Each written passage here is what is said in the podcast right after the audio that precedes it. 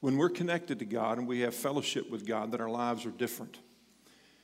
And, and he said that we aren't the same person, that there's a change that happens within us.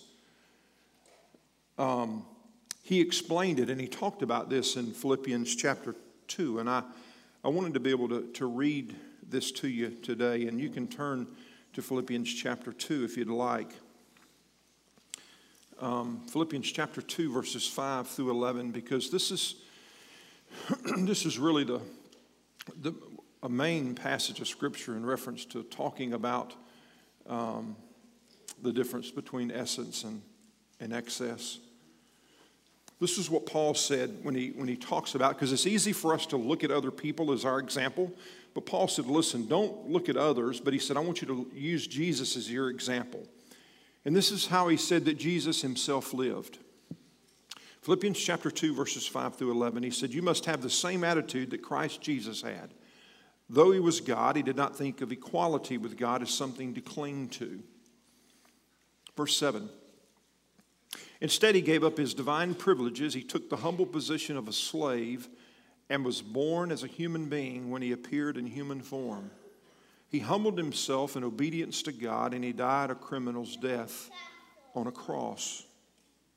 Therefore, God elevated him to a place of the highest honor and gave him a name above all names, that at the name of Jesus every knee should bow in heaven and on earth and under the earth, and that every tongue declare that Jesus is Lord to the glory of God the Father.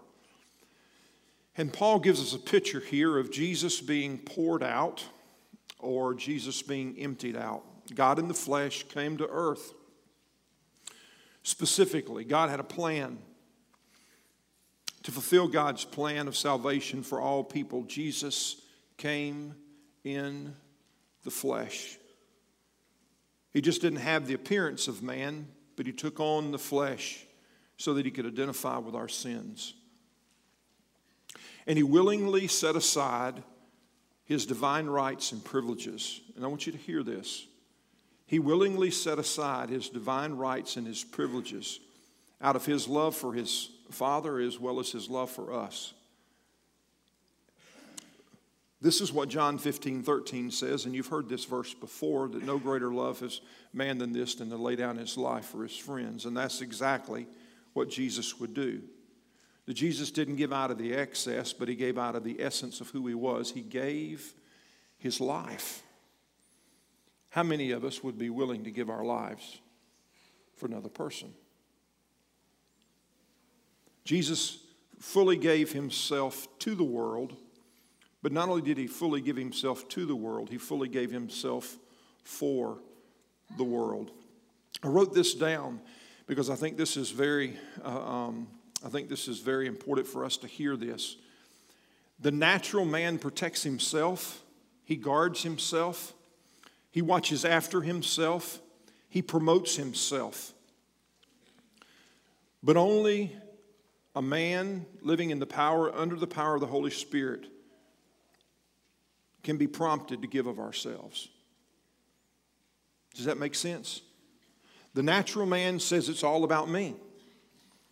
A man prompted under the Holy Spirit says, You know, it's not about me. It's not about me. I'm not in the place of first position.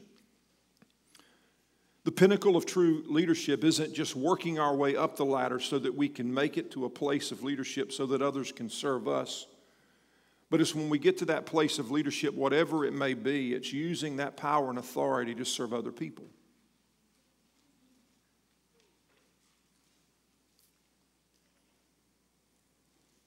It's about helping others to become all that they have been designed to be by their Creator. And you know what happens when we give of ourselves and we, we, we serve others as God has called us to serve? When we help others become who God has called them to be, design them to be, what happens inside of us is that we're living on mission and there's a sense of purpose and when we're living on that, that mission and that sense of purpose, there is a sense of satisfaction that comes to our lives. And so here's a question for you today. In reference to Frank, why do you think that Frank resigned his position as CEO? Why do you think Frank resigned? I mean, did he have to resign? No, he didn't have to resign. But why do you think Frank resigned?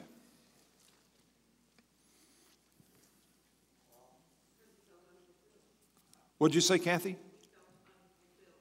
There was a sense of unfulfillment in his life. The money didn't, didn't, didn't mean as much as at one time it did. Okay. What'd you say? There was, there was a calling in his life. Okay, that's good.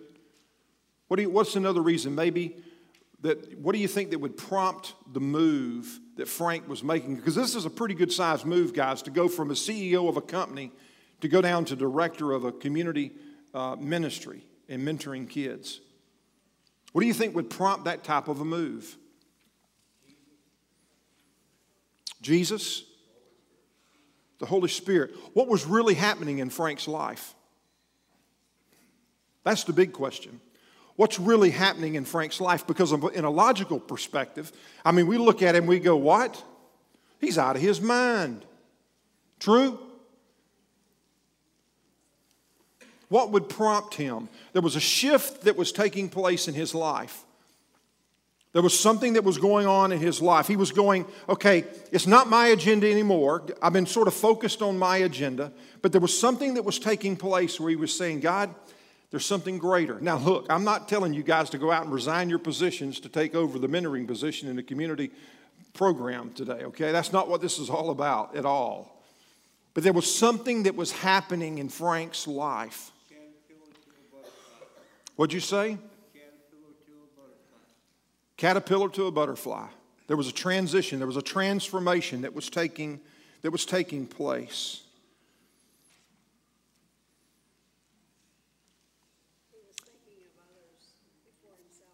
He was putting others before himself.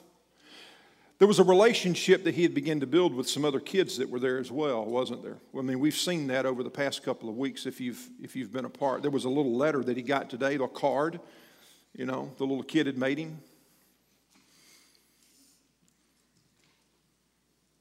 I think this is another thing, too, that as we give ourselves to Christ, as we make that decision to trust Christ, what happens is there becomes less of us and more of Him. Can you hang with me on this just for a second? As we empty ourselves out of the flesh and we become filled with Christ, when, when we give of ourselves, what pours out? Christ pours out. And when Christ pours out, whose lives are impacted? Other people around us are impacted.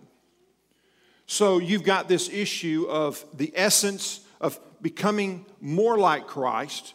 You're, you're, you're emptying yourself and saying, Jesus, fill me up. You know, fill me up. There, what's the old song? Fill my cup, Lord, fill it up. Come and quench this thirsting of my. Somebody ought to sing that.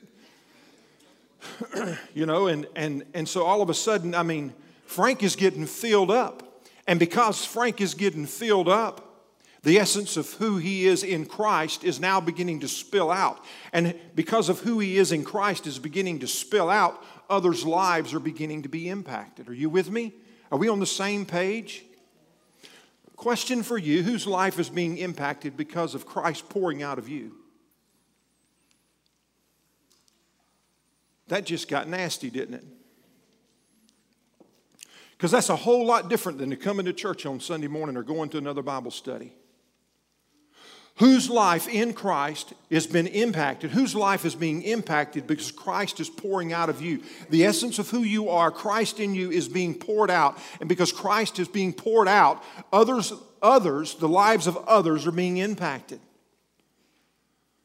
That's a big deal. Pastor Ted, that's a big deal. Here's Cassie asking Frank the question Do you still feel good about the decision? Do you remember when she sat down and she said, Frank, here he is sitting in the chair. Do you still feel good about the decision? I mean, here they are. I mean, the guy's sitting in a nice chair, don't you think so? That's a pretty nice chair. He's got a nice pen and a nice pad. He's writing down some stuff on. Here's a thought. What are some of the tensions and struggles that you, that you think that they may have been experiencing getting to that place? What are some of the tensions or that he might have been wrestling with in making the decision to not just give of the excess, but to give of their essence of themselves? What are some of the struggles? What are they? We're not talking about giving about the excess, the more than we need, but what are some of the struggles in giving of the, ex, the excess? Giving up the lifestyle. What else? Is this the right decision? Is this an emotional decision? Is God involved in the midst of all of this?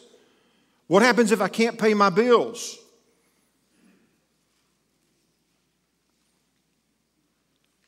What's this really going to cost me? What's it going to look like a year down the line? You know, I have to think did he have any money in savings just in case? Security. What about the vacations and what about the cars and what about the, the gated community? Pride. Frank had made some references to money he was able to give over the years uh, to the center. And, and what was it that Frank said that he realized? He said that regardless of how much money that he had, that he had given, he realized that he had always given out of the what? Excess. How did we define excess? More than what I need. More than what I need. How many of us in this room have more than what we need? Every one of us in this room. Every one of us in this room. There may be those of us that have less, but every one of us in this room have more than what we need. You've got clothes on your back. Probably most of every one of us in this room had something for breakfast this morning. You've not done without, you've not maybe had what you wanted, but you, every one of us in this room that's under the sound of my voice has probably, you don't know what it's like. You don't know what it's like not to, not to have.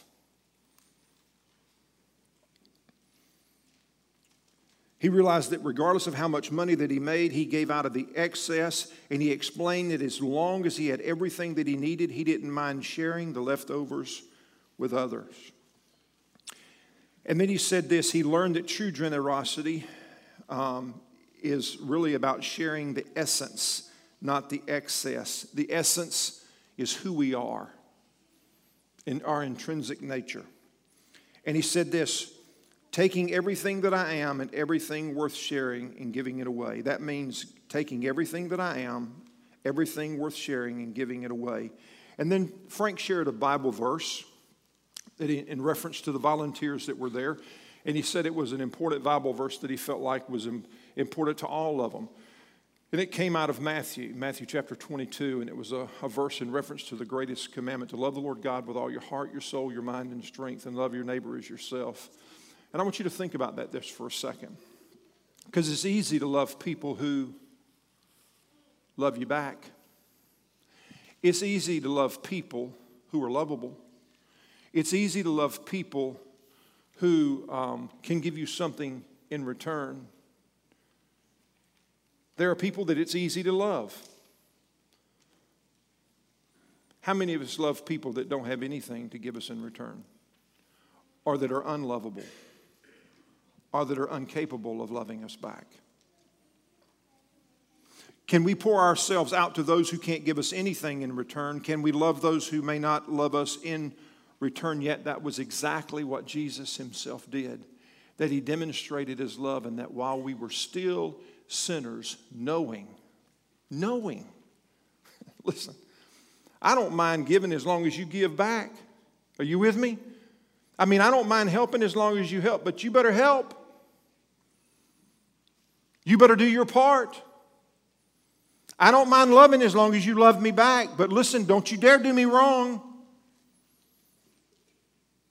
But God's promise of salvation was to everyone, available to everyone who was willing to believe.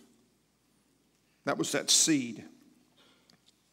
Now, if you've been here, you know that Ray was, had been estranged from his daughter for quite some time because of some, some events in life that he went through.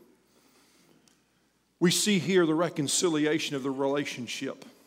But up until this time, Ray was, was not willing to meet with her. So here's a big question for you What was it that led to the reconciliation of the relationship? What was it that led to the reconciliation of the relationship between Ray and Naomi?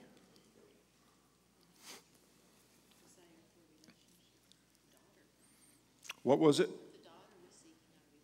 The daughter was desiring a relationship. I want you to think of it in reference of excess and essence.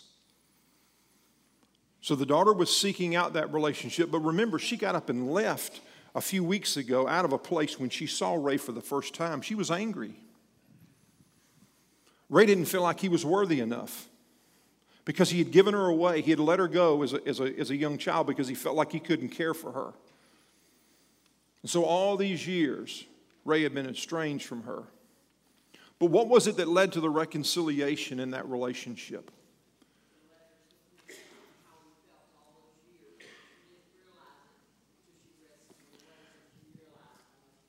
So he had, he had written all those letters, and I want you to see how God used Cassie in the middle of all that. Cassie had given of herself to spend the time that she had to put together all those letters that God would use her. But talk to me, think about it for a second. You got to think about it. Think about it. Go a little bit deeper than that. What was it that led to the reconciliation of the relationship? Made himself available. I mean, he could have had a hard heart. He could have just said, basically, listen, there's just no chance, there's no use. I mean, Naomi could have walked away with a hard heart and said, listen, I don't want anything to do with you. But for reconciliation to take place, what had to happen? When you think of it in reference to essence, yes. He forgave himself.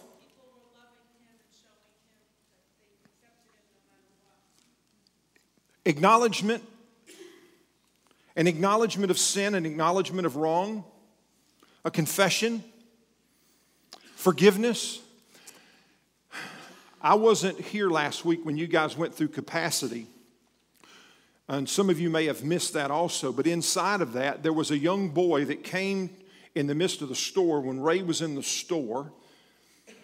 And there was a boy that came to, to Ray, and his mother prompted him, I want you to tell Mr. Ray I want you to tell Mr. Ray um, what you learned in seed time. Seed time is this, this, uh, this little um, time that they would have when Ray would teach them spiritual truths.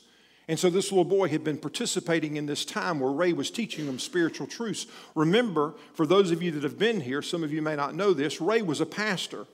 Ray was a former pastor whose wife had died and he became an alcoholic and ended up losing everything that he had. Um, so here is Ray down at the bottom of the pit. Ray knew the word. Ray knew the word. He knew the truths of the Lord. So now Ray is working his way back up the ladder in reconciliation in his own life and forgiveness in his own life. And so now Ray is beginning to teach children the truths of the Lord from the scriptures. Here, Ray is in conflict in his own life with his daughter. And I want you to think about this. This young boy walks in, and his mom prompts him, I want you to tell Mr. Ray, tell Mr. Ray what you learned. And he goes back and he says that, and I've got it written down in here because this was so, so important, that even if I break my promises, God still loves me no matter what because he is my father. And she goes on to explain something to Ray. And she said, I want you to understand why this is so important to him because his earthly father hasn't been a promise keeper. And you know what Ray said? Sometimes we as fathers aren't good at that. Here's Ray, a man who knows the word, Here's Ray, a man who's preached the word. Here's Ray, a man who has taught this young, young boy the truths of the, of the, of the word. Here's Ray walking through this, this issue in his own life, and God prompts the, the, a young boy and his mother in a teaching time to teach Ray something about the word. Are you with me? And so it was that little, it was that little instance that prompted to Ray to go back and say, I'm teaching it, but I sure ain't living it out. Anybody ever taught something, shared a verse of scripture, but have not been living it out? Hello? Everybody better raise their hand. Or you've, or you've taught something, you've spoke something, or you've shared something, and it wasn't until later in life that something happened in your life and you're like going, oh my goodness gracious. Here's a real life story where I'm, this is applicable in my, in my life. And all of a sudden, man, this has hit me right between the eyes. And so the rec- reconciliation to me was, was Ray saying, God, man, listen, I'm a sinner. I'm a sinner. I confess my sin before you. I, I humble myself. God, use me in whatever way that you want to. I pour myself out. I want to empty myself out. I acknowledge my sin. But see, Naomi still played a huge part because she didn't have to forgive him, did she? Naomi could have said, basically, I'm not going to forgive you. But that's not what she said. She forgave him. And what did she respond? All I've ever wanted was what? Was you. All I've ever wanted was you. Leading generously is giving of ourselves, not just what we have, but who we are, not just the excess, but the essence. Watch as we finish this little clip out. I went from homeless and jobless to having a job, owning a company, and buying a home again. Frank went from a position of power at the top of the world to serving in a simple and unassuming way. On the surface, we seem to be headed in opposite directions, but both are stories of blessing and stewardship. It all comes down to this wherever you're planted, be fruitful, give abundantly, serve selflessly, and help others discover the joy of doing the same. Whatever your sphere of authority, God wants you to show Christ like leadership, a leadership of sacrifice and not showboating, of self giving not self serving. It comes back to Jesus. Philippians 2 tells us Jesus made himself nothing, poured himself out, emptied himself, and took on the form of a servant. That's the heart of leading generously. Jesus didn't have a platform, he had a cross. He humbled himself, and God lifted him up. The entire journey we have taken can be summed up in this issue are you giving your excess or are you giving your essence? Are you giving yourself to others as Christ did? Christ Himself is the seed God planted within you. He's the source of life, the wellspring of every blessing. When you believe in the seed, believe in God's promises, you're trusting that God will complete the work He began in you, bringing Christ to life within you making you more and more in his likeness. We can be the gardeners of those seeds in others, fertilizing the soil, creating the conditions for growth, helping them grow and bear fruit. Give your good sheep. Invite the needy to your table. Believe in the seed. Do these things and watch what happens. Then join me at the harvest and we can enjoy together the life that is truly life.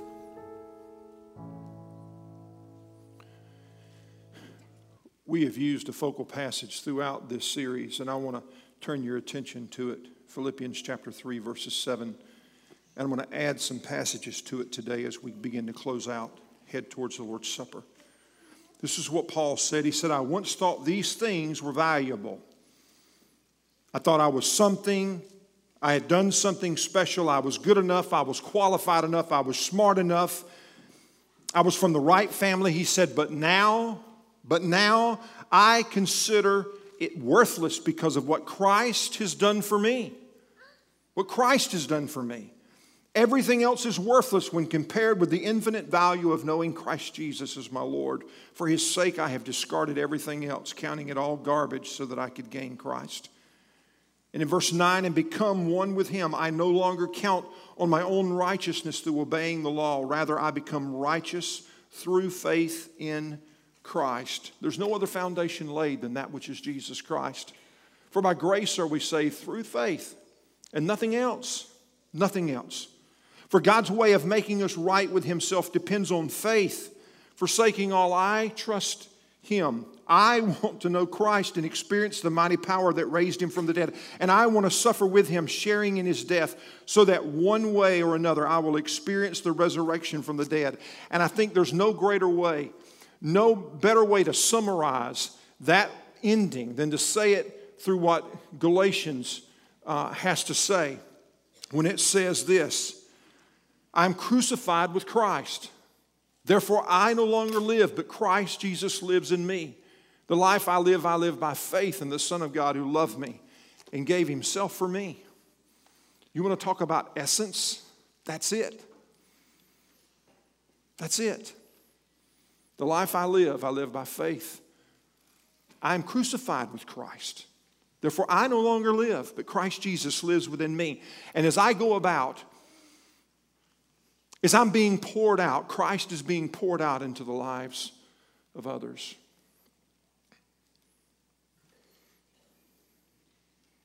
Do you know Him? Do you know Him? Do you have a relationship with Him? Do you have a personal relationship with Jesus Christ? If you were to die today, do you know without a shadow of a doubt where you'd spend eternity?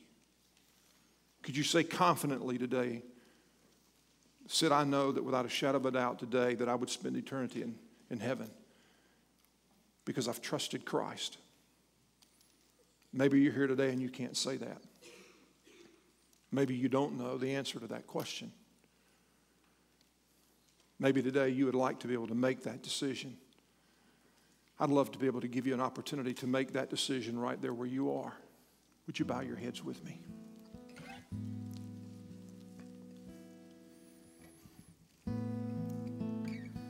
Right where you're seated, and we, we talk about trusting Christ, following Him. There's some of you that are wrestling because you've never made that decision to, to put Jesus on the throne of your life.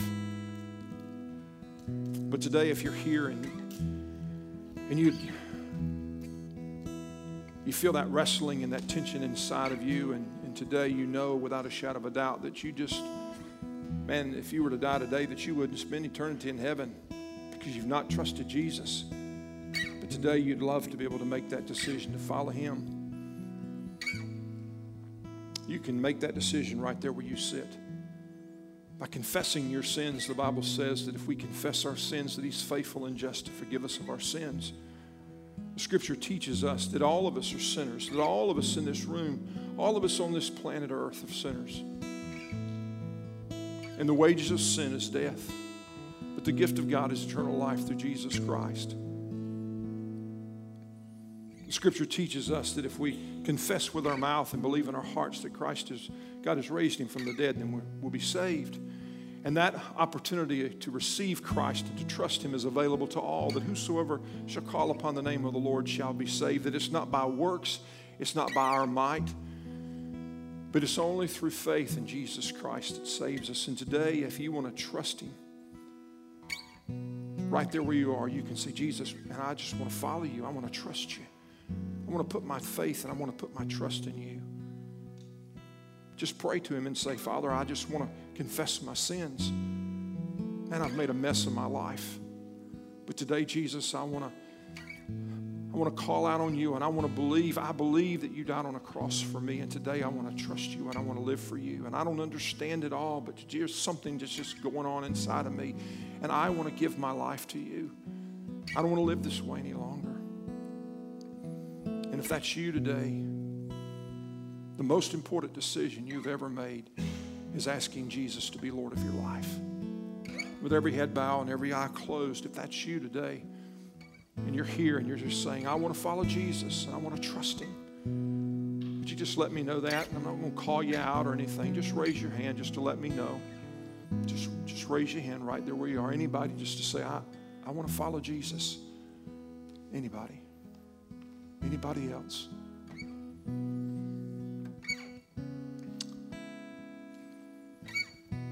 Father, thank you for the sweetness of our time and for those that have raised their hands. Father, there may be others here that have made that decision to follow Jesus but have never followed through in baptism. Father, even today, I pray that you'd prompt them to, to come after the service to say, um, you know, I've made that decision to trust Jesus, but I've never been baptized publicly.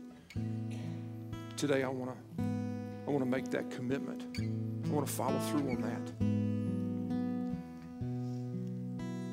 Father, thank you for the word and for the difference that it makes. Thank you for this series that we've walked through over the past several years. Now, as we get ready to prepare and go into the Lord's Supper, may this even be a very significant time for us as we remember your death, the cross, crucifixion.